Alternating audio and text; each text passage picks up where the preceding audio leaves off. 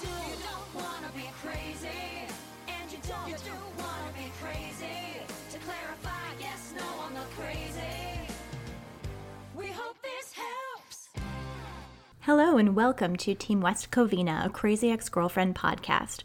I'm your host Paisley, and today is Sunday, July 14th, 2019. This is episode 14 of the podcast, and we're discussing the episode That Text Was Not Meant for Josh, Season 1, Episode 11. Before we go into the episode, I just wanted to say thank you to our latest patron, Steen. I'm so happy that people are finding and supporting the podcast even after Crazy Ex Girlfriend is over. It definitely inspires me to keep finding time to create episodes.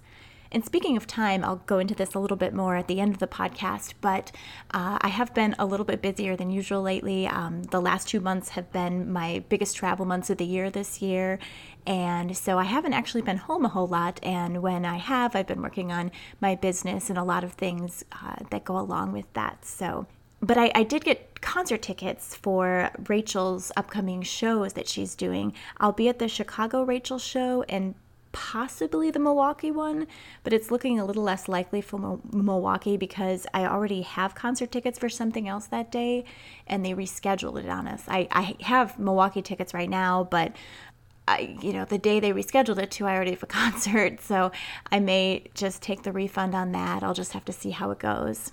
But if anybody will be there, uh, feel free to send me a message and let me know. I'd love to meet up with other fans. So, going into that text wasn't meant for Josh. It aired on February 8th, 2016. It was written by Elizabeth Kiernan Averick and directed by Daisy von Scherler-Mayer. And the Netflix synopsis is Rebecca accidentally sends Josh a text professing her love for him, then has to break into his house and delete it before he gets home. As always, there's a spoiler warning. If you haven't seen the whole series, we are going to be talking about it in depth and we might reference things that happen in later episodes. So, just so you guys are aware going forward. This is one of my favorite season one episodes, I have to say. I would say this one and the camp episode for sure. We'll see what else as I go through another rewatch here. It opens with Scott and Paula in Father Brah's office, and they're having a, a sort of therapy session. Scott mentions Paula came home a couple weeks ago. I remember she was all dressed up and said she was unhappy. So, this is a nod to when Paula came home from the jazz club and hotel where she spent time with Calvin and almost slept with him. She was wearing that red dress, she was all dressed up. So, they really keep the continuity with that. Father Brah thinks Paula is self sabotaging, probably because at this point she doesn't believe that her marriage can be saved. I also felt like Father Brah seemed a little ditzier or kookier in this scene than in other ones. He's given like better and more serious advice to Josh, and we've seen him really present with Valencia in season four. So I'm not sure exactly what was going on with him today, uh, but it's funny because in the scene itself, he actually says his aim is really off today. When we first see Rebecca, she's putting her shoes on right next to the happily ever after rocks that become so important later in this episode. They actually have a shot of that for a split second and pan up. I think that's so smart to establish it ahead of time, even if it's a little subliminal. Greg stops over at Rebecca's apartment and he's fishing to see if Rebecca cares that he's with Heather. She does ask about it, but it's not clarified until later in the episode whether she's actually jealous or just misses the attention and having a singular focus. I've definitely seen girls behave like that in real life when they don't even like a guy, but they're used to the guy liking them and their pride can't handle it when the guy goes for someone else instead. Rebecca may also dislike that her alternate option is off the table now. Next, we see Rebecca at Boba, and you'll notice that the Olsen twins' size is actually humongous when Rebecca orders a drink there. When Rebecca is reciting her speech for what she might say about her most recent case, she mentions that the defendant is liable for court costs and interest accrued in the period of June 2013. So, as far as the timeline goes, we know it's later than that, but it doesn't help us determine whether it makes sense for the show to start in 2015 or 2016, which seem to be the two main contenders. We see Rebecca keep struggling to hold back her I love yous throughout the episode. First up, she laughs really hard at Josh's joke and says, I love you, your sense of humor. And just the way she hugs him, how she enjoys it so much. It's such a good yet frustrating feeling. Her feelings are practically coming off her face and out of her voice, and she's just having more and more trouble hiding how important he is to her. When Rebecca is meeting with lawyers at the office, the address given for the defendant is 533 East Cameron, so that's yet one more thing on East Cameron. Their running joke. If you listen to what the lawyer is saying in the background, it's that the rent payment is due by the 5th of each month, and any day beyond the 5th, a fee of $3,500 will incur. That's more than most people's rent. Just in case you forgot what the infamous text said, it basically summed up Rebecca's entire story. Just saw Josh. He looked so hot that I almost died. I love him so much, and I think he loves me now too. God, I can't wait until we're finally together and I can stop lying and tell him I love him and moved here for him oh my gosh, that's the worst nightmare to send all of that to the person in question. It's like accidentally letting somebody inside your head when you didn't want them to know. And then to have it happen at work and she's panicking. They do a really great job of slowing down time and distorting people's voices to kind of capture the fear and panic. I really liked probably the direction of this episode, a lot of the camera choices. I noticed a lot of those types of stylistic things here too. And good on Paula for setting boundaries when she tells Rebecca she can't go help her break into Josh's house because she's having dinner with Scott. Of course, Paul is dying to be a part of this for the adventure, and she also has a deep craving to help Rebecca, but she doesn't bail on her husband. I also really love that Rebecca casts the lawyers in her musical fantasy. They become the soundtrack cheering her on. It's really funny that rather than dishing out disapproving comments, they all completely get it and support that Rebecca's personal life trumps work at that very moment. Casa de la Flores is where Josh and Valencia live. We see Rebecca in front of Josh's apartment. She says through text, I am fake texting, so I look like I'm waiting for my friend. Then she gets in the door when someone else comes out of it. It actually reminds me of me trying to see Rebecca's apartment in West Covina, and when someone went through the locked gate, I ended up going in too. In the middle of the text emergency song, we see the ghost of Steve Jobs, and he says, Technology is slowly alienating everyone from their loved ones. When you send a few words to the wrong recipient and it destroys your entire life, this is basically part of the premise that Rachel and Aline base the show on that technology has affected our romantic life so much, whether it's texting or social media or how we see what everybody else is doing and get a little bit more FOMO. More comparing goes on because you see more pictures from other people's lives and videos. And then the way people present their digital selves are sometimes different than how it's really going for them in their real life. The next scene, we get to see Josh and Valencia's apartment, and they have a shit ton of owls. Um, I'm not sure which one likes owls. I'm going to assume Valencia because she's probably the one who decorated, but they have the owl outside the door, which everybody knows from the song. But then they also have an owl hanging by the front door inside, and there's an owl sitting on the side table next to the couch. So, tons of owls. Rebecca needs to break the passcode to get into Josh's phone in reality, I feel like this might be an even harder part of trying to delete this text. But of course, she knows the last four of his social security number. As it turns out, Valencia's birthday is the passcode, and we learn that it's May 5th, 1988. This means she's a Taurus, for one thing, which is ruled by Venus and actually makes sense for a yoga instructor or somebody in touch with their body.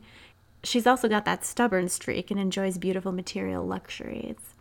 Also, we can comment on the timeline a little bit more if we know Valencia's birthday. So if it's 2015 when the show begins, not counting camp, that would make Valencia 27. If it began in 2016, that would make Valencia 28 here in season one. If we were past her birthday this year, which we may not be, but we know it must have already passed from 2015 to 2016 or 2016 to 2017 because we already had the Christmas episode earlier in season one. And then you've got to look at how that ties in with when they had their high school reunion several, several years late and things like that. All these little things do make it challenging to fit the timeline together, as we know Josh Valencia, Father Brah, and some of the others went to high school together and were all part of the class reunion. We know Josh is 16 in 2005 at Camp Canyon Grove, meaning he would have been born in 1989, and he's a Pisces, so that would mean last half of February or early March 89. Rebecca would have been born right after him in late, late March or early April. But Valencia would already be 17 by the time Rebecca and Josh go to Camp Canyon Grove, assuming it takes place in summer. So that implies she was a year ahead of Josh in school. Yet they both seem to be part of the class that had the reunion. The timeline will continue to be an ongoing thorny issue, I'm sure. I appreciate that Rachel kind of carved out a timeline at the end of the series and decided that officially it starts in 2016, other than the flashback. But with things that actually get mentioned in the show itself, it it is kind of hard to um, reconstruct the timeline after the fact. I think. I think when we look at Rachel's timeline that she did at the end of the show, it's probably what she intended and what she would have done had the timeline been planned out beforehand. We also see Rebecca's chagrin at Josh using Valencia's birthday as a passcode. It makes her think that he really loves her. And that makes things so much harder than if Josh wasn't in love but stayed with her anyway. Regardless, though, even being in love with someone doesn't mean they're right for you or that you're right for them. There's this ongoing tension and relief throughout the episode that really drives the drama. Rebecca is super panicked about the text, then experiences immense relief when it's deleted. Then she opens the door and Josh is standing there, so the tension wraps up again. Then she gets through a break in story, and all of a sudden, Josh is comforting her. Relief. But he decides he needs to take her back to her house and check on the broken glass situation. More tension again. Once Scott throws the rock through the window, we experience relief. Then Josh questions why the break in happened. More tension. Rebecca is able to placate him and get him to agree to have fondue. We get back to relief. After that, Josh tells her he called the cops, though. So once more, we've got tension and relief after Rebecca is able to lawyer her way out of filing a police report. We think we're finally out of the woods, but then Josh discovers the rock that says ever, starts to question everything, and leaves abruptly, and we're back to tension again. We go through this tension and relief cycle at least six times in this episode, which is part of the reason it's so well written. I can imagine what it's like to live this because I feel like I've been there when it comes to these heavy ups and downs that really mess with your mind.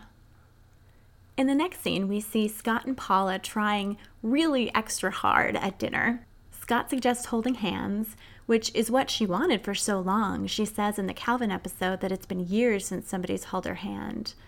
But in reality, it turns out to be kind of awkward and not romantic.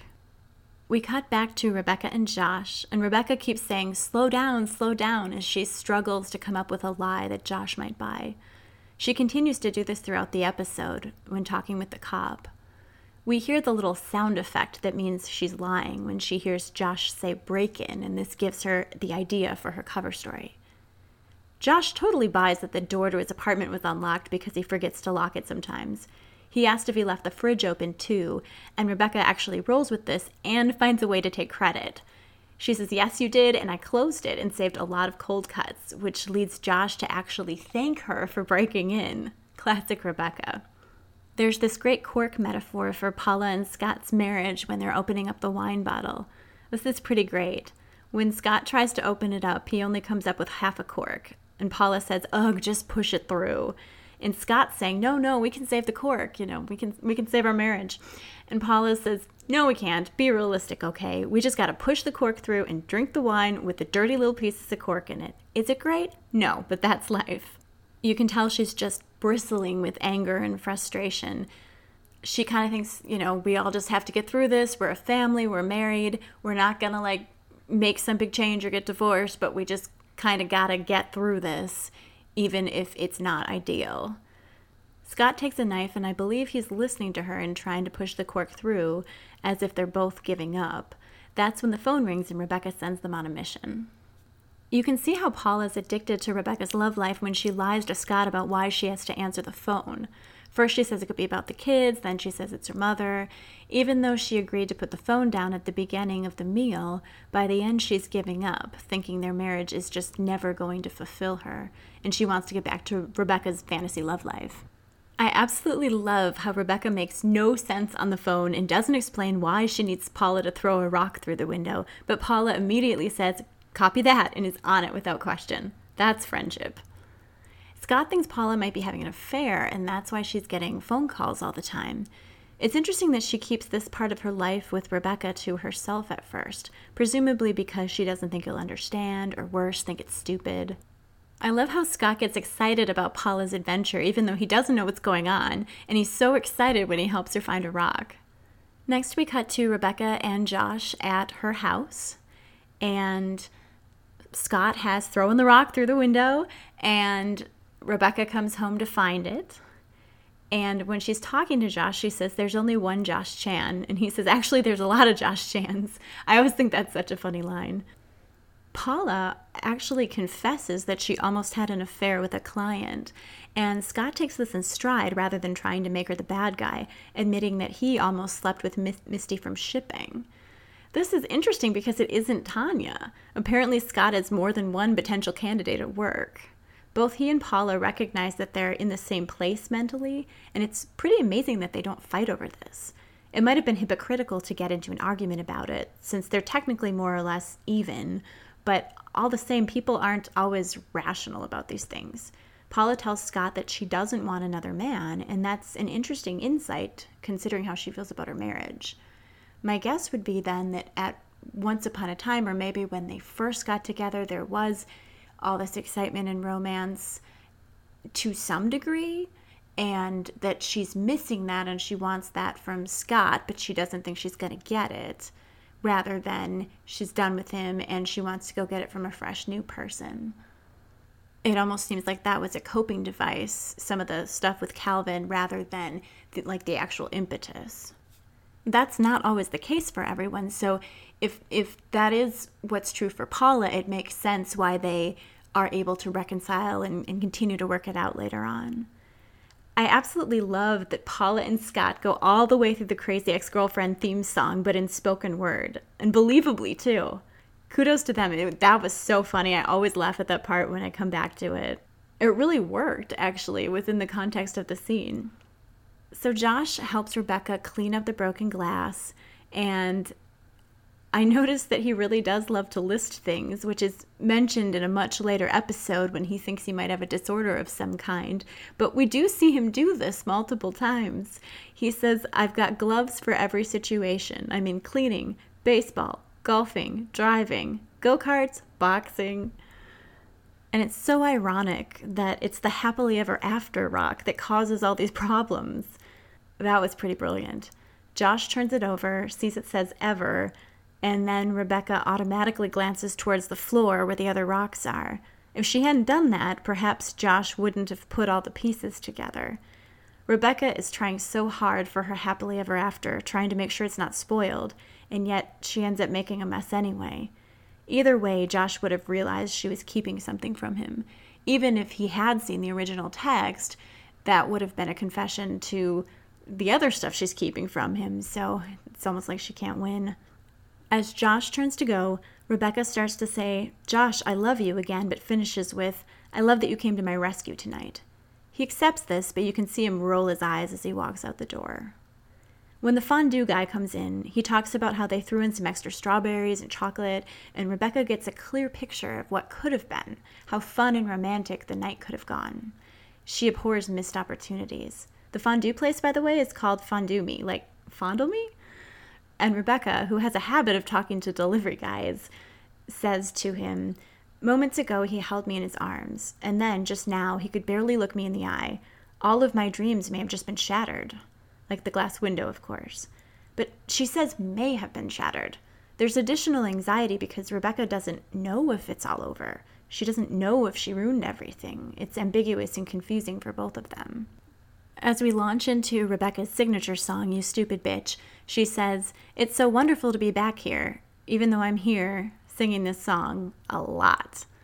So she really indulges in self pity and self hate over and over again. And it's a constant dialogue in her head that she comes back to again and again. But she kind of turns it into this fantasy number as if an entire audience of people are hearing her and listening to her and singing along. There are so many reasons why this is the signature song of the series.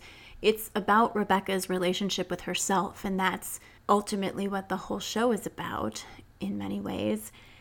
And she's being really vulnerable and honest, even if the way she pictures herself isn't always accurate, or even if she's seeing herself in a more extreme or skewed fashion than she needs to, the guilt and the shame and the struggle is just so real. And you can just tell how painful it is for her. and she feels like there's nothing she can do to fix it, like she always ends up back here. And then once again, we see Greg lurking around Rebecca's patio door. Rebecca throws her arms around Greg as soon as he walks in. She had already thanked Josh for rescuing her that night, and here it's clear that she sees Greg as her rescuer. Even just the fact that Greg is Josh's best friend makes him familiar and another link to Josh for her. She knows Greg has feelings for her and she appreciates him as a person, but I don't think she's truly interested in him romantically yet. Right now, as she says, she just wants someone to stay with her and doesn't want to be alone. It's not specific to Greg. She does recognize that somehow you're always here when I need you, but normally that's when she needs comfort post Josh.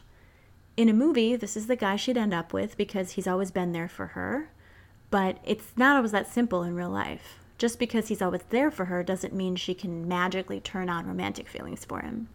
It's also pretty funny slash sad that Rebecca asks Greg if he's hungry because she says, I've got some fondue that's clumping together.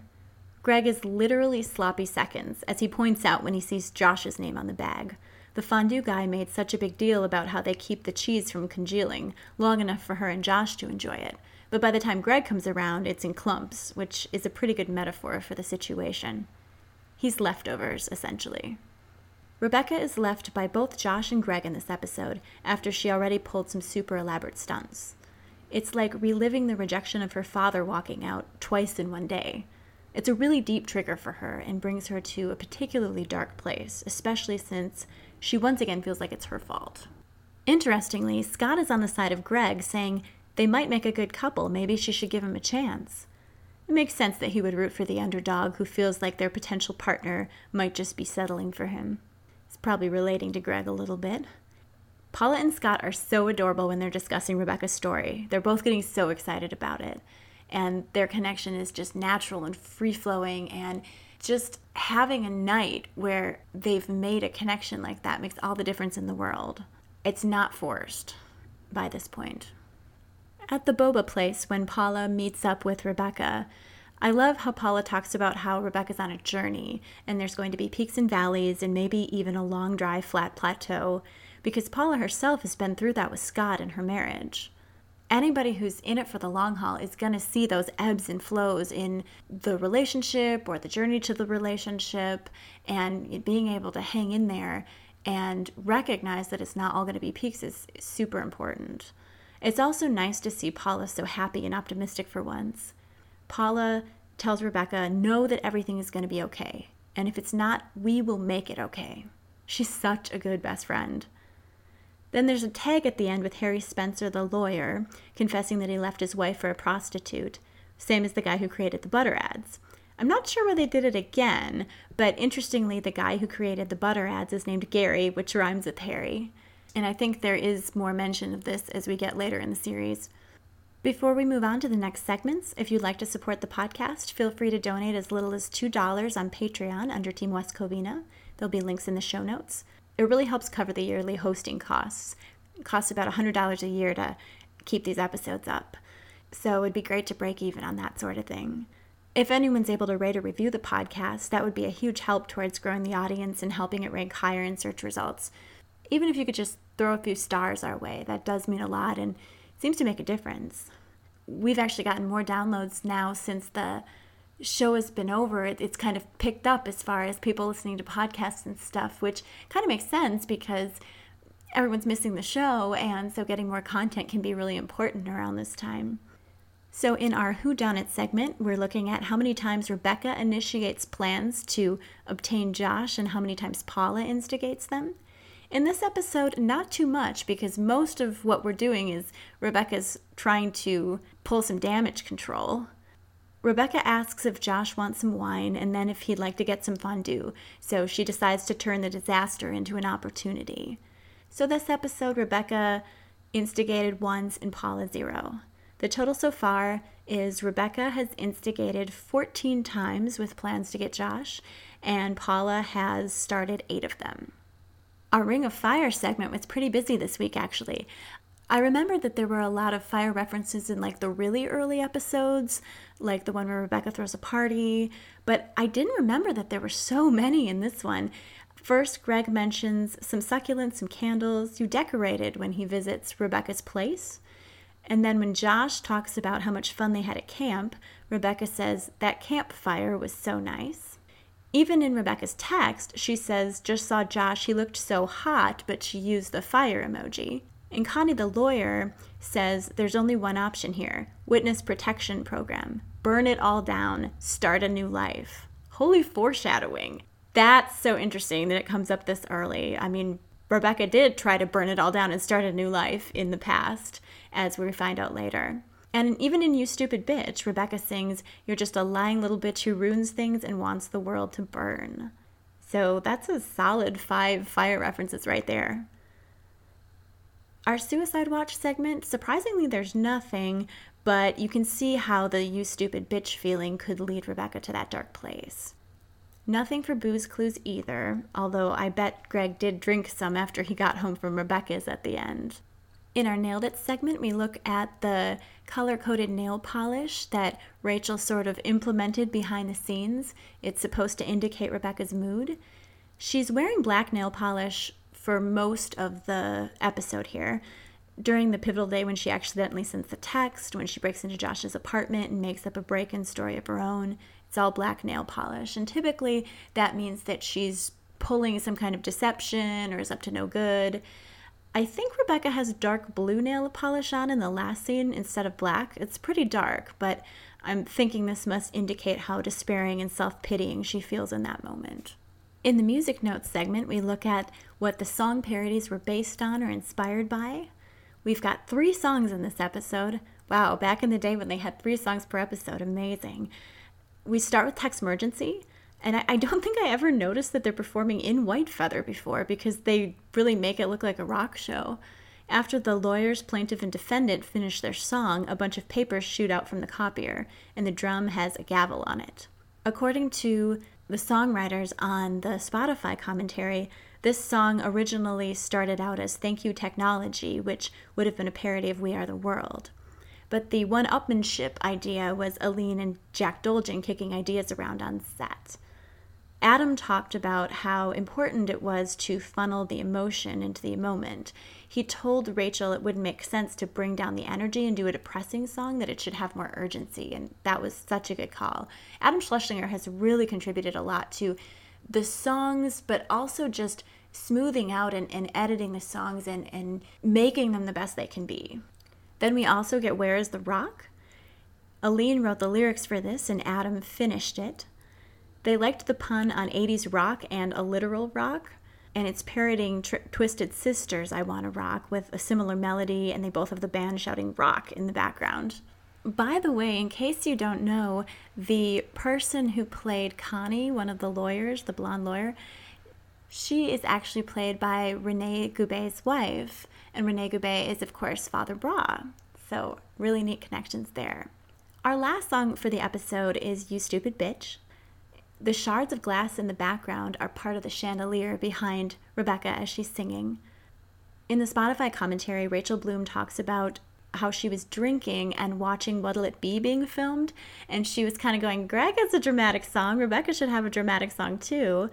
And it, Shards and Lies was the first pass of this. That's what it was originally called. And Rachel said she was really nervous about sending the song in because it's so personal to her it was apparently originally pages and pages, which I would love to read. And Adam kind of gave her a condensed version of it. It's also parroting Bernadette Peters doing a show, and the dress Rebecca wears even mirrors one of hers. Rachel fought to keep the line poopy little slut in, which is so on brand for her.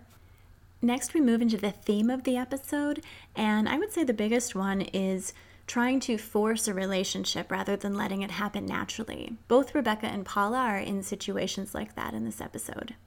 Midway through, after their rock adventure, Scott and Paula are standing at the counter eating sandwiches or burritos, and they're so much happier than when they were forcing a formal steak dinner at the table. Meanwhile, while the initial chain of events was kicked off by an accident as far as the text goes, the accident involved Rebecca describing her internal plan to land Josh. She has to do a ton of damage control to keep that plan in motion. All the interactions with Josh, the things she says to him, inviting him to have wine and fondue, It's all calculated, whether beforehand or spontaneously. It's all designed to lead where? To Josh cheating on Valencia? To Josh confessing feelings? He already kind of did that, at least when it comes to admitting that he's attracted to her. Maybe she just wants him to say, I'm breaking up with Valencia and then we can be together. You know, what exactly is she looking for from him at that moment? But that's also something Josh has to evaluate within his own relationship, independently of Rebecca, whether or not he's going to break up with Valencia. It's true that Rebecca gets him to think about it sooner than he would have otherwise, though, and it was more than time for that to happen. Nevertheless, trying to force a relationship never seems to work as well as letting it happen naturally and organically. And it is frustrating when people get stuck. Josh is stuck. He's stuck in this relationship with Valencia. He kind of knows it, but he's kind of in denial about it.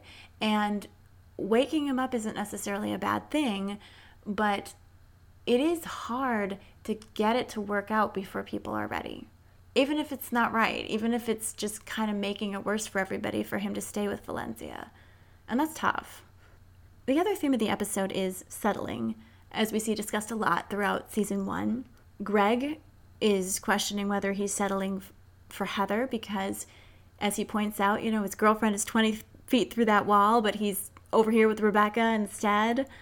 And that tells him something, even if he doesn't like it even though this is off screen, we know Josh and Valencia are kind of settling for each other, as it turns out. We don't know Valencia is settling until maybe more like season four when we really get her backstory, but they are both settling for each other.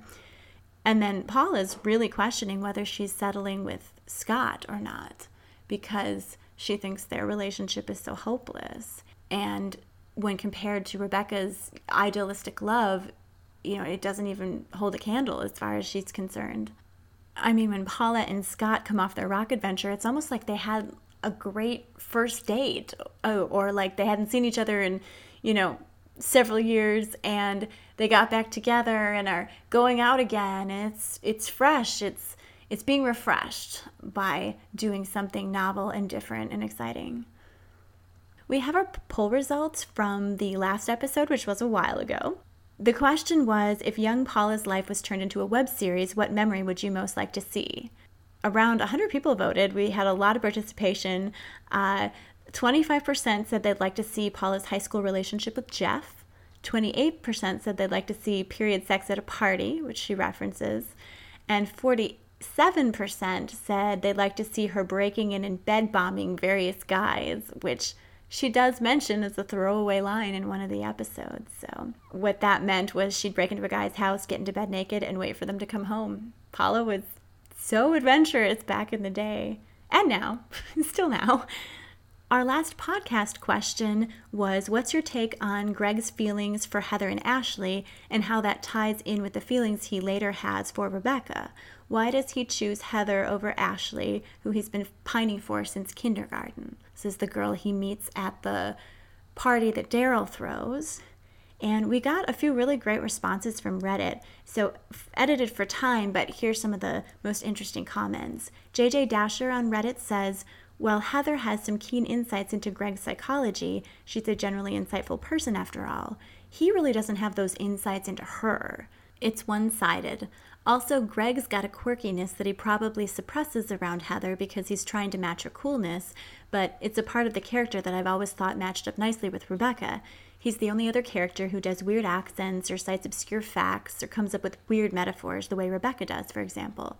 I don't see Heather goofily dancing with Greg at the taco festival or geeking out about the Triangle Shirtwaist Factory fire or watching the dog show. The first time I watched the series, she says, I thought of Ashley as Greg's Josh. In my mind, Greg calls Ashley up during the flash forward year while Rebecca's off writing. This is in season four. And they go on a few dates, but it fizzles out pretty quickly once he realizes he's evolved past high school. So thanks, JJ Dasher, for that comment. I think that was really insightful. And it is really interesting that Greg can be psychological. He can pick up on what other people are thinking and doing and what their motives are, but he doesn't apply that to Heather. It's almost like he doesn't even notice enough to do it. He sees it in Rebecca, he sees it in himself, he kind of psychoanalyzes Josh, but he it never even occurs to him to think of her on this deeper level. We've got another comment from Giant Giraffe Toy on Reddit who says they establish Greg's commitment phobia in the previous episode so that when they uh, introduce it again at the end of season one, we can recognize that it's a pattern of his behavior rather than a problem specific to the relationship between him and Rebecca. I like what JJ Dasher says above about Ashley being Greg's Josh Chan, but I think the episode also puts Heather as the Greg in their dynamic, as she is the one pursuing and pushing the relationship despite knowing he's not really ready for that and also he's into someone else. That's brilliant. I totally agree with all of that. It is really good that they establish Greg's commitment phobia early on so we know it's not just Rebecca and that he really did want to be with her at the end of season 1. There's some really nice development there. And yeah, I never really thought about Heather being the Greg when you look at that triangle between Rebecca and Greg and Heather. But she is. I mean, she's cool, so we don't necessarily see it as much with her. She she doesn't seem quite as needy as Greg. But I have always said that Heather's the one pursuing this relationship. It's really not Greg so much. Heather just decides that Greg is a neat guy and, and she wants to get to know him and she just goes for it. But Greg is always a little distracted and, and unsure, even though they do have fun together. So, on to the poll question of this week Best food or drink metaphor of the episode. We've got a few Paula and Scott saving the cork, as in saving their marriage, or clumpy cheese, leftovers, equaling Greg, who's just sloppy seconds in this situation. We also have a couple podcast questions for this week. One is How do you think Paula and Scott first met and got together?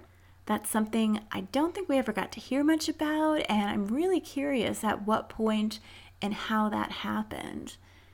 The other podcast question is if you'd accidentally sent a text like the one Rebecca wrote, how would you handle it? So if you'd like to answer those podcast questions or vote in the poll, please head over to my social media. I'm on Facebook, Instagram, and Twitter, all under Team West Covina. You can also email me at paisley.podcasts at gmail.com. Don't forget to rate and review if you get the chance. And if you don't plan to join us for a Copian's Corner, Thanks for listening. Welcome to A Acopian's Corner, where we discuss our personal connections to Crazy Ex Girlfriend and how it's affected us. I do want to encourage anyone who has a story or wants to talk about the impact crazy ex girlfriend has had on them to contribute with a story or send something to me through email. I feel like I hear so many of those stories online or in, in person when I meet fans, and you guys really have some great stories to tell. I know it's a little hard to share something that personal on a public forum, but I would be very happy if anybody wanted to contribute anything. If it matches up with a certain episode and you want to send it in for that episode, that's cool too. So I've just been really busy with um, my newer business, and I'm also starting a new side job next week that I've been kind of prepping for. And the new side job is kind of connected to what I'm doing for the business, which was something that was a hobby and then kind of turned into something more. And I'm really passionate about it. And so I'm really excited to be able to, to do it professionally along with my regular job. And I've also been doing a lot of traveling. I was in Oregon for a while, I was in Portland, and then I road tripped down the Oregon coast. And my rental car broke down, so that was fun. um, it was a little a little scary because it was kind of in the middle of nowhere and I didn't get cell service right there either because it's kind of a dead zone and I had to have a tow truck drive me to a city an hour away and it, it was a, a big ordeal actually. Even just to get a replacement car was really difficult out there. But it all worked out and i was able to do my full road trip and see a lot of animals and sea creatures. I ran into a baby harbor seal on the beach just hanging out and waiting for its mom to come back which they usually do at high tide and it was just a really nice retreat sort of vacation where I really had a lot of time to reflect and listen to podcasts. And, you know, it was enough time away where I actually felt really refreshed and rejuvenated coming back.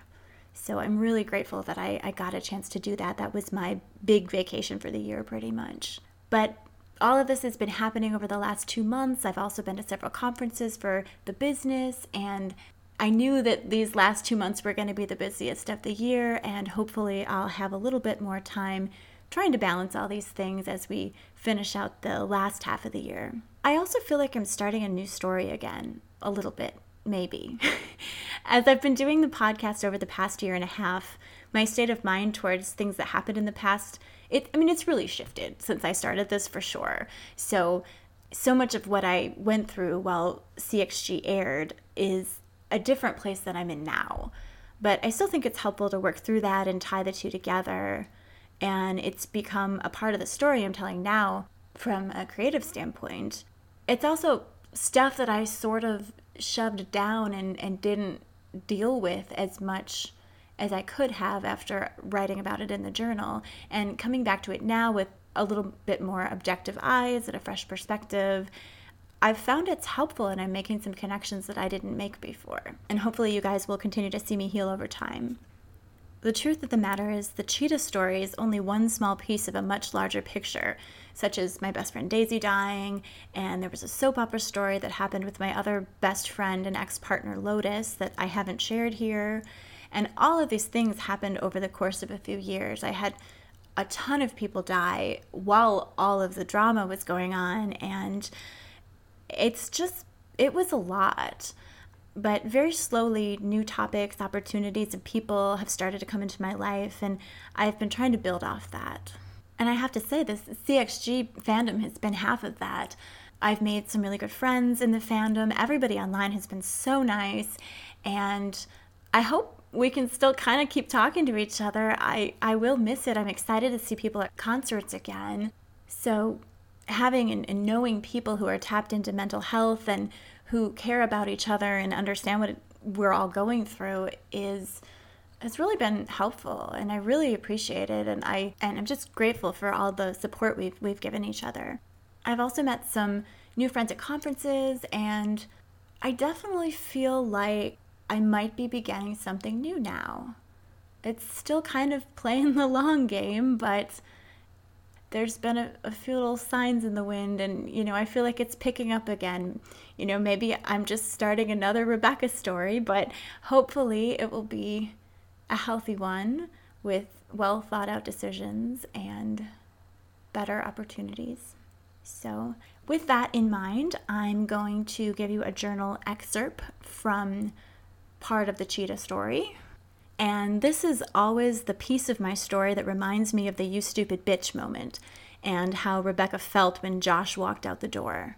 Unfortunately, my story did not go in the same order as Rebecca's, so we are jumping forward nearly three years from where I left off last time, when Cheetah, my Josh Chan, and I confessed having feelings for each other in the car. And a lot changed in those three years, more than I can get into here, although there'll probably be plenty of other stories about that time in future episodes. Cheetah and I had a full fledged understanding for a long time by this point, and he'd just broken up with Catnip, my Valencia, finally, a couple months before this, but he still hadn't told her he wanted to be with me. So just keep in mind that I'd been in limbo with him for almost three years at this stage, and it was psychologically breaking me down, especially since I couldn't talk to anyone in our mutual friend group about it. The ironic thing is, Rebecca's stupid bitch moment stemmed from deception, whereas mine stemmed from telling the truth.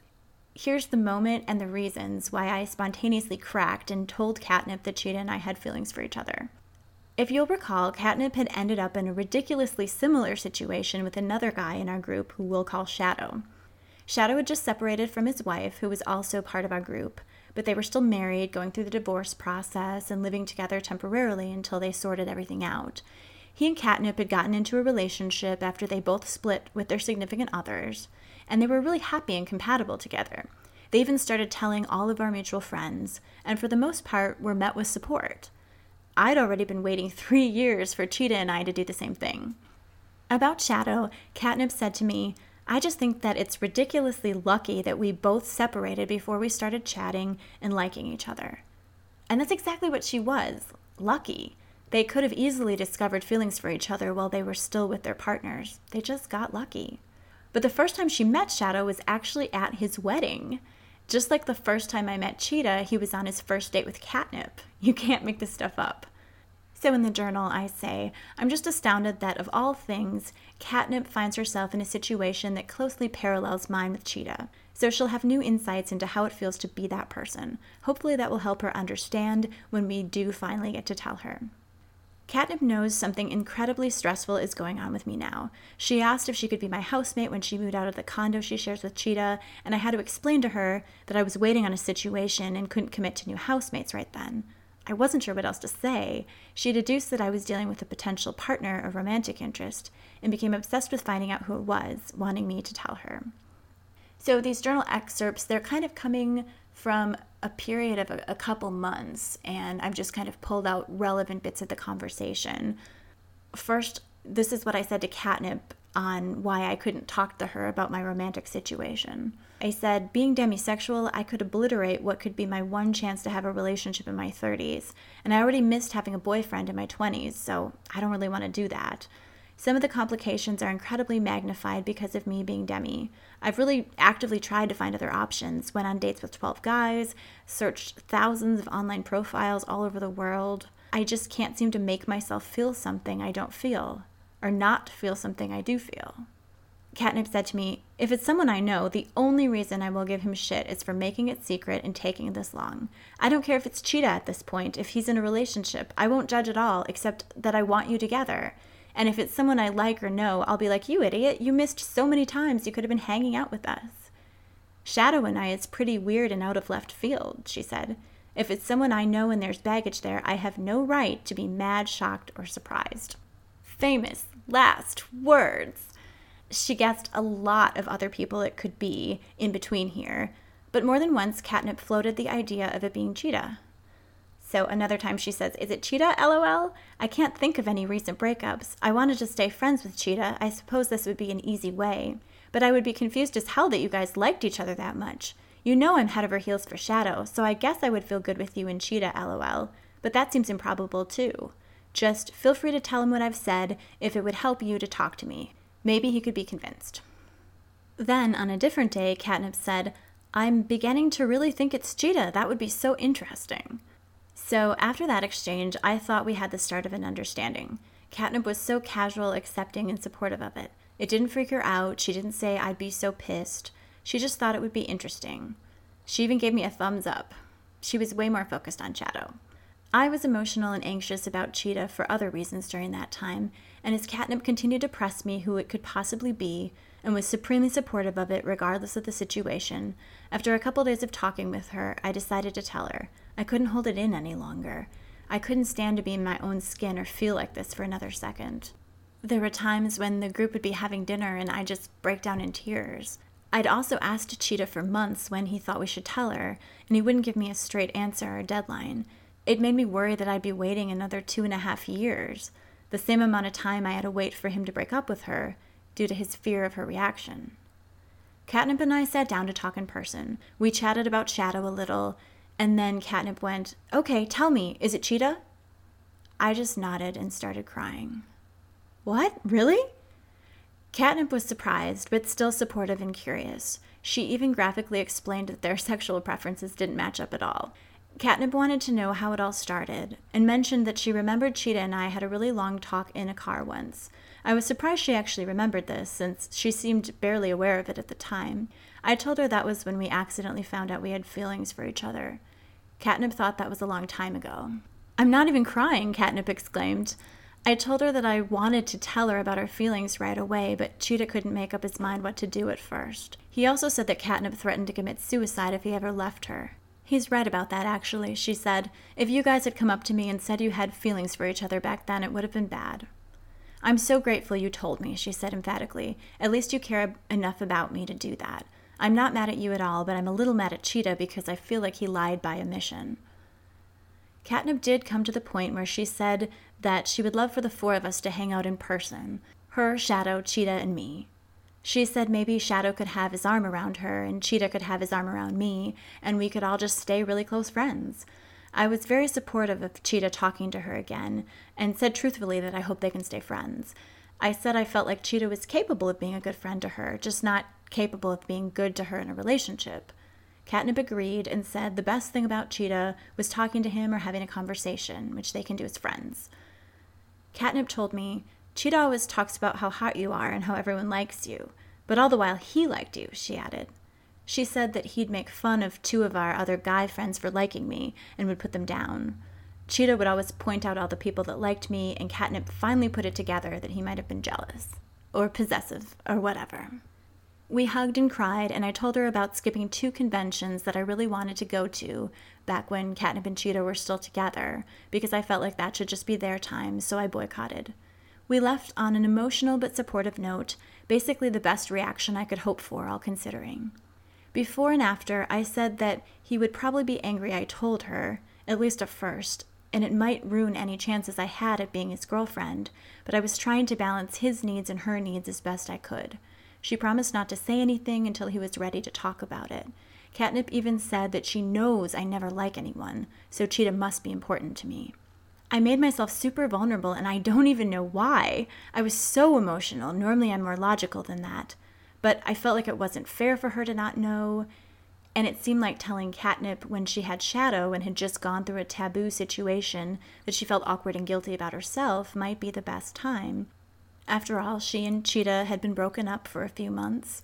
But then later I felt horrible about Cheetah because I'm the most loyal person to him ever, but this might make him not feel that way. That didn't even occur to me until afterwards because my intentions were good.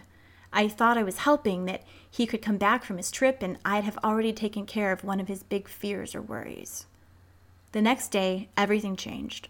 All of a sudden, Catnip started bitching me out through private message, and I have never, ever, ever seen her like this. It was a complete 180. I had no idea she was even capable of saying the things that she said. I was totally thrown. If she acted like this from the beginning, that's one thing, but the switch confused me. I stayed calm and told her it was okay if she got angry with me, that we both love her and wanted to prevent her from getting hurt, but we knew that no matter what, she'd be hurt in some way. I let her ask me questions and I answered them clearly, without ever lashing out at her or saying anything sarcastic. I just tried to reiterate that neither Cheetah nor I wanted to lose her friendship, and we weren't sure what to do in the situation. Catnip then said that she wanted us to tell her right away, and I told her I wanted that too, but Cheetah thought it was a bad idea and because it was his relationship, I felt like I couldn't interfere, since it would just look like I was trying to break them up. And even if Catnip wasn't mad, Cheetah would be mad, and I couldn't risk losing him. When Catnip talked about keeping it secret, I said, That's why I tried to distance myself from you for a while. I didn't feel comfortable being your friend in that position. I wanted to be your friend, but didn't know if you'd want to be my friend if you knew I had feelings. I didn't know what to do, but stepping back was something I tried because I worried about the same thing that you did. I told him it was affecting our friendship. I was friends with you and close with you for years and years before I ever felt anything for him. You and I were already close and talking before that was ever an issue. And at the time I stepped back, I was distant from both of you, and he was distant from me too. But you were really hurt by the distance, and my whole reason for doing that was to keep you from getting hurt. So I ended up giving in after a while because of that. I always wanted to do whatever the best decision was for all of us, but I had no idea what that was. So I'm not going to share the worst things she said, but just to give you a little idea, Catnip started messaging me things like, You feel so special. You get to feel like you won, and you will get to feel like you're special enough to fix him if he's a good boyfriend to you. And after everything, he still thinks he's the good guy, lol. What a psycho, and you must eat up his arrogance. He'll never apologize or feel bad or think he did anything wrong. You are shitty people, lol but think you're so enlightened and forgiving and wonderfully nice. There's the little nod to you're a good person. She says, All you think about is how you get to come out on top, though. Both of you will feel like winners and never admit this was shit. So then I said to Catnip, I'm so confused. You and I were talking it out last night. It's okay, though. You can get angry if that's how you're feeling. If it's any consolation, I've been tortured and sick and in agony over this for a long time. I value you so much, and I couldn't believe that I never like anyone and then it has to be him. I searched for anyone else that I could start a relationship with. If I weren't demisexual, perhaps I would have been able to move on because I liked someone else. I don't feel special, and it was never ever about winning. I don't feel like I've won in any way. You said that you would be all right with it being Cheetah, so I went based on what you were telling me. I didn't know if you were ready to hear it, but you really wanted me to talk to you, and I wanted to talk with you. I'm so sorry if that was the wrong decision. I wish I knew what to do in a situation like this. In the journal, I say, So then I had another night where I sort of accidentally crashed on the couch and couldn't sleep the whole night through. I woke up at 2 in the morning and my mind was racing so much that I was shocked when I looked at the clock again and saw it was 5:30 in the morning. I'd been up that whole time and stayed awake until I had to get ready for work at 7 a.m. I'm so worried about losing Cheetah and so sad that Catnip doesn't trust me. The weird thing is, despite everything, she can. I just had to get this damn thing out in the open. Now she knows what she needs to know, and we've broken down that wall. Catnip started filling in the blanks for herself, making us conniving in her head as if we were conspiring against her the whole time. So I said to Catnip, I know you want to attribute bad motives to everything right now, but I'm concerned that you'll start coming up with stories or possibilities and then believing they're true. I've done that in the past, been so fearful about something that I started to assume the fears I imagined were true. Catnip said, Well, you'll just be perfect for him, won't you? And he'll sit around thinking about what a bitch girlfriend I was. Then she decided I was just using her. So then I replied to Catnip, I get that a lot of girls in this situation might not have had your best interest at heart or done something deliberately. I wish you could physically get inside my mind and know that I've always considered you to be a real friend and didn't do this on purpose. I know in the typical situation it's common enough for a girl to have bad intentions, so I do get why you worry that's the case. All I can do is tell you it isn't and hope that you've seen my behavior, feelings, and attitude for long enough that you would know I would never be coming at it from the perspective of one of those girls. So then here's some more things I said to the journal. I can't just not talk about this hugely important part of my life. It's too damn hard for me. I broke. If I could do it all over again, I wouldn't have said anything to Catnip right now. But somehow I've managed to put the most important thing in my life at risk after being so careful not to do that for years. I had an emotional couple days and had bad judgment because of it. I'm feeling normal, stoic, and logical now, but will that do any good? I genuinely believed Catnip would be all right with it, even supportive after all the things she said. I felt like she, perhaps unintentionally, tricked me. My whole body is tense. My muscles need a massage more than ever. My chest is tight and my stomach is in knots. I grit my teeth while sleeping. I barely sleep and hardly eat. I'm distraught and in agony over this and so fearful about Cheetah. I am loyal to him with all my being. I just made a mistake. I've never made such a huge mistake before. I'm used to making good choices, making the right call. I try so hard to be good. I should have just followed his instructions on this. He was right. Catnip's got a side to her that I've never seen before, but I'm guessing Cheetah probably has. I thought I knew her well enough to gauge a reaction, but I didn't have that piece of information, so I miscalculated. She was downright vicious. Although, in general, it's really okay for her to take her anger out on me. It was hurtful, though.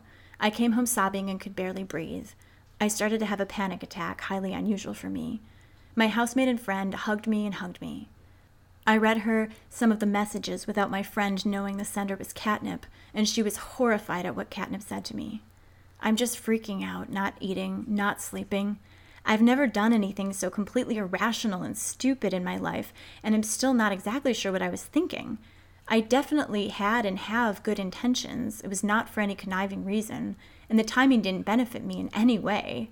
It might even ruin my life, knowing how volatile they both react. I think a big part of this is that Catnip's hurt and jealous that Cheetah has feelings for me and has been into me when he's slowly stopped being into her. I try so hard not to make mistakes in all of this, and I make one huge mistake, question mark, for seemingly irrational or idealistic reasons, and now I feel like it might cost me everything. Why am I such an idiot? I've never done something so miscalculated before. Later on, a friend answered this for me. Because you're human, Paisley. You've been holding it together for so long, it was inevitable that you would break down. And I said, I just wish Cheetah understood that. When he can't handle something, he shuts down for ages. But I do the exact opposite. I have to talk about it as much as he has to shut down. So, Catnip and I are continuing to talk over this period of weeks and eventually months. And most of it is all through text or private message or writing based. So during this part, I, I kind of wanted to give her what it was like from my perspective and try to help her understand what I was going through as well and get out of her own head and kind of see that this is hard on everybody. I said, Cheetah is the only new guy I've been even remotely attracted to in almost a decade. If he got angry at me for telling you and stopped being my friend or anything further, I would be the lowest I'd ever been in my life, which is saying something. After all the hell I've been through in the last couple years, in many different areas of life, and such a small chance of ever meeting anyone I'm attracted to, let alone someone who could be with me, that'd do me in. Telling you was and is a much bigger risk for me than it would be for most other people who could eventually find someone else and move on. Risking that and having it go wrong, it's essentially like sentencing myself to solitary confinement for years or allowing you to do it for me. You must be a damn good friend for me to risk something like that it's fucking terrifying to trust someone with essentially my life, my future. Since I was 13, I've longed to have a boyfriend who really mattered to me, and vice versa. If I had told my 13 year old self that she would be past 30 and still have no idea what it would feel like to have a boyfriend, she would be horrified, devastated. It's probably good that I didn't know, because it let me walk through every day with just a little bit of hope, even if it seemed more and more unlikely. I'm not sure if you can imagine, if this was you, what that would be like, not just for a week or a year, but for this long. It kind of makes you break after a certain point. I've watched all of you in our group go through relationships. Maybe not everyone stays together, but they've all had sexual relationships with people they care about. I've been living here for over five years, and nothing's changed for me unless it got worse. I'm not saying pity me or feel sorry for me. I'm just saying that it's really, really hard. Catnip says, Cheetah's always lucky in life, and now he gets Paisley. Ha! And doesn't have to change? What the heck did he do in a past life to get everything handed to him when he hands very little to anyone else? And if you'll recall, Catnip had a crush on me as well, so she was kind of coming at this from both sides, and I think in a way she felt like, wow, it's really unfair for Cheetah to end up with Paisley, you know, when that's something I would have liked. So it was almost like going through two of these things at once. So I continue to say in my journal, I absolutely understand why Catnip is hurt, but she hasn't told me what else we could have done in that situation. Lately, she's been insisting that Cheetah and I should have told her how we felt right away. But when we were in person, she told me that Cheetah made the right call by worrying about her being suicidal and that she would not have reacted well if we both came up to her straight afterwards and said we liked each other. From what Catnip had said and how she's contradicted herself, it sounds like there's no good time we could have told her. There's no real way around telling her, though. We just have to plow through it until we get to the other side. And then, Catnip told Cheetah. One thing I said to him, among many, was, It's just so damn out of character. I'm so mad at myself. I've waited and waited, and it's completely idiotic that I couldn't just wait a little more when it won't be that much longer. I don't even understand myself how it happened. It's so beyond anything that's ever happened to me before. I hate the word useless and I don't normally use it, but I really do feel stupid and useless right now. More of that stupid bitch kind of moment. Cheetah said several things back to me, and again, I'm not going to share the, the worst things he said, but to get the gist of it, he basically said, Literally, all I can think about right now is how I've never been this mad at anyone in my entire life for any reason. You fucked up, and this will not end well for any of us. I can guarantee you that. Then Cheetah sent me a message that was almost staggeringly cruel, but also made no sense at all because most of the things in it never happened. I started to wonder if Catnip was insisting he show her texts or if he was afraid that I'd screenshot something and send it to Catnip if he let anything slip. What I didn't know at the time was that he was denying he ever had feelings for me to her because he was caught off guard, panicked, and immediately went on the defensive. Catnip eventually told me, Cheetah says he pretended to like you, but really thought you were psycho and didn't want to tell you no, because he was worried you would tell me and make him and I break up. But he claims he didn't like you. Yes, I know he could be lying. So I'm talking to Cheetah and ask if I can get his advice on something, and I'm wondering if he can talk openly because I'm not exactly sure what's going on. And he responds, She's in full fucking vengeance mode, and she's had lots of practice because she's such an untrusting, jealous bitch. And now, for the first time in her life, she thinks she's been legitimately wronged. She'll keep posting vague, sad shit on Facebook and telling people one by one what happened in the worst terms possible, and probably eventually post the whole thing publicly once she thinks it'll do the most damage. You genuinely have no fucking clue how bad you screwed up because you haven't even seen the full extent of it yet. Here's another fun fact interacting with her at all from this point will only make it worse. She'll always find some nugget of what you said to focus on as the worst evil conceivable. But I'm sure you'll convince yourself you know better than me again and go try to fix things or think you can be her friend again. So I said to him, No, I appreciate your advice and I will do my best to follow it. If you think it's better not to interact with her, I won't. I really had no idea she had it in her to be like this. I shouldn't have said anything regardless, but I had no idea the extent of how bad worst case scenario could be. And really, anything you're hearing about in this entry is just the beginning. We'll definitely have episodes that correspond more to um, Rebecca's scary, sexy lady episode and things like that. It really turned out to be about a year of cyberbullying and many other things that happened. So, this was really just the introduction to what happened overall. Catnip started a Facebook conversation with both of us and tried to say snide, bitter things about each of us to the other. Cheetah seems to care what people will think more than I do on the whole, even though outwardly he acts like he doesn't. He's also never been picked on or discredited before, not even as a kid, so this is a very new experience for him. I wrote to Cheetah, among other things. I'm sure Catnip would credit herself if all this kept us apart. That definitely falls under vengeance. I hope you don't let your ex influence who you get to be with. Hope that you don't let Catnip's initial reaction affect who your next girlfriend is. Don't let her bully you into that by threatening your reputation. If you do, it's almost like she still has control over your life, which was a big reason why you broke up with her in the first place. I made a mistake, but the reason it's an actual problem, that's on her. Don't get me wrong, I would rather she stay friends with both of us. But you were right that there's this side to her that will get vicious and attribute the worst possible motives to everything. And you should never have to hide or deny large parts of yourself in an attempt to keep someone's friendship. When I finally said something, I told him, it was like being underwater for longer than humans can breathe. And when you can't hold your breath any longer, you automatically pop up and break the surface. It's not a conscious decision, it's more like a reflex. I genuinely felt that psychologically it was coming out whether I wanted it to or not. It was really hard to explain it afterwards, even to myself, because it didn't make any sense to me why I said something. It took me a while to even consider that it was largely unconscious drives rearing their heads, because when you can't breathe, all you can think about is getting some air and relieving that tension. No other thoughts enter your mind, however logical and important they might be. They only rush in afterwards when you can no longer understand why you said what you said and feel like an entirely different person did it instead. I thought it would help ease the intolerable feelings building up inside of me, but it only made it so much worse.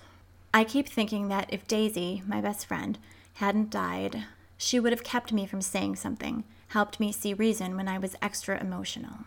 We were always in touch, kept each other updated on everything. I didn't update any friends on anything that day, it just happened. But if Daisy was still alive, I would have asked her advice first. I don't know if I'm going to be paying for one weak moment forever or if you'll think it through and talk it out when you're ready. So, those are some of the things I said to him. But reflecting on it now, seeing Paula in that last scene with Rebecca in today's episode, where Paula's coaching her, comforting her, encouraging her, it's like seeing what it could have been like if Daisy hadn't died and all the surprising things that affects. So, after this, Cheetah started giving me the silent treatment for months. And I wrote him at one point, You know my whole backstory and how guys have treated me, and you've been my friend for so long, and I feel like how could you care about me at all to desert me at a time like this? And if you actually can't handle any of this to the point that you're doing worse than me, then oh my God, I'm so sorry. That's horrible. I don't think I'll ever fully believe you haven't been using me unless you're honest or public about your feelings. I love Catnip too, but I can't sacrifice my entire romantic future for her, especially when she didn't even want a sexual relationship with you. She has a happy future ahead of her, and I'm glad of that, and I hope that eventually gives her some perspective. So, the crazy thing about the situation too is he never, you know, broke up with me essentially. He never said that we were done or that we weren't going to be boyfriend and girlfriend or that he never wanted to talk to me again. He, he never made like a final split. He was just mad and then he disappeared. And then I just kind of hung out and wondered what was going on for months, which is very anxiety inducing. And this was a an ongoing issue that Cheetah had when he couldn't deal with something. And so I was kind of in limbo wondering like, you know, is it just done? Is it all over? Like Rebecca wondered when Josh walked out the door, you know, did she screw things up forever? Or is this something we're going to get over and move past? And I didn't know. I really didn't know where we stood. Then my cat died from bone cancer that couldn't be treated or removed because it was in his pelvis. I posted about it on Facebook and told Cheetah privately, but still he said nothing. How could he not reach out to me, even one sentence through text, when my cat died? Cheetah knows how difficult losing a pet is. He's sensitive to the bonds we can make with animals and feels that way himself. On the same day, Catnip sent the two of us more biting messages designed to pit us against each other. Catnip writes, He says you're psycho and made things up, but he doesn't want to message you to re engage you. I told him to tell you what he's telling me, his truth, that he never liked you. He tells me that, but says he'd rather ignore your text and voicemails than tell you he never liked you. That's what she said. Of course, there's a reason why he wasn't texting me that, because it wasn't true. So, of course, we're bringing in elements of someone trying to use the crazy ex girlfriend stereotype to dismiss the truth. But it was unclear to me whether it was Cheetah doing this or whether Catnip was lying to get under my skin. So after it had been a while, you know, after it had been months of dealing with this, I said to Cheetah, It's so inconsiderate that you haven't had a real back and forth conversation with me yet. Just stop talking to me and disappeared. I know that's how you cope, but it makes me feel completely devalued. If you'd put a date on it, I'll talk to you by such and such a day. I wouldn't even mind as much if it helps you process, but no answers until after the silent treatment is over. It's too much. So, this, of course, reminds me of how Josh behaved after he ditched Rebecca at the wedding. I really related to that a lot. I also said to Cheetah, I wish you'd be confident in your actual position, not pandering to catnips outwardly. Where's the person who put his arm around me and drove me to my house in the middle of the night to check on Lotus when I locked my keys in the car? Where's the person who didn't like the idea of his judgment keeping me from telling him about my spiritual group or other secrets? Where's the person who texts me for hours, making me laugh, initializing conversation, and being a great friend? Where's the person who said he'd never stop having feelings for me, who insisted that this is something real? This is your chance to prove that you're really that person to me, to Catnip, to yourself. I wrote in the journal Cheetah and Catnip may be angry, hurt, and stressed, but I'm the one who actually stands to be single and lonely for years and years. And I will say that is genuinely the case. That is generally what happened as a result of not just this. There were other things that happened that we will get into later. But this was the the kickoff of what put me in that position because this strained our relationship so much. Not because of us, but because of how Catnip was reacting and how she pulled the public in and really kind of sent him to pieces over it. A friend of mine sent me a Harry Potter quote The truth, Dumbledore sighed. It is a beautiful and terrible thing, and should therefore be treated with great caution. So when I hear Rebecca's You Stupid Bitch song, especially the line, I was so close to paradise, now the only thing I'm close to is defeat, I really relate to that part in this specific circumstance, it was that Cheetah really did break up with Catnip, finally, after two and a half years of us being in limbo. And yet, in that moment, it felt like I ruined everything by telling her that we had feelings for each other right before Cheetah and I finally became boyfriend and girlfriend.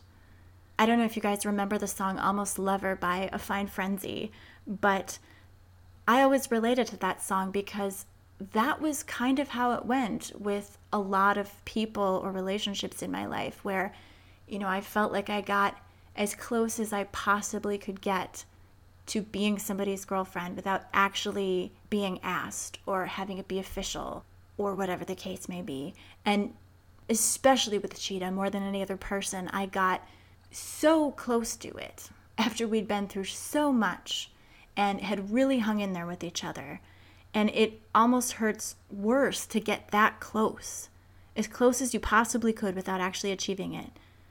You spend all this time climbing the mountain only to be pushed off the cliff when you reach the top.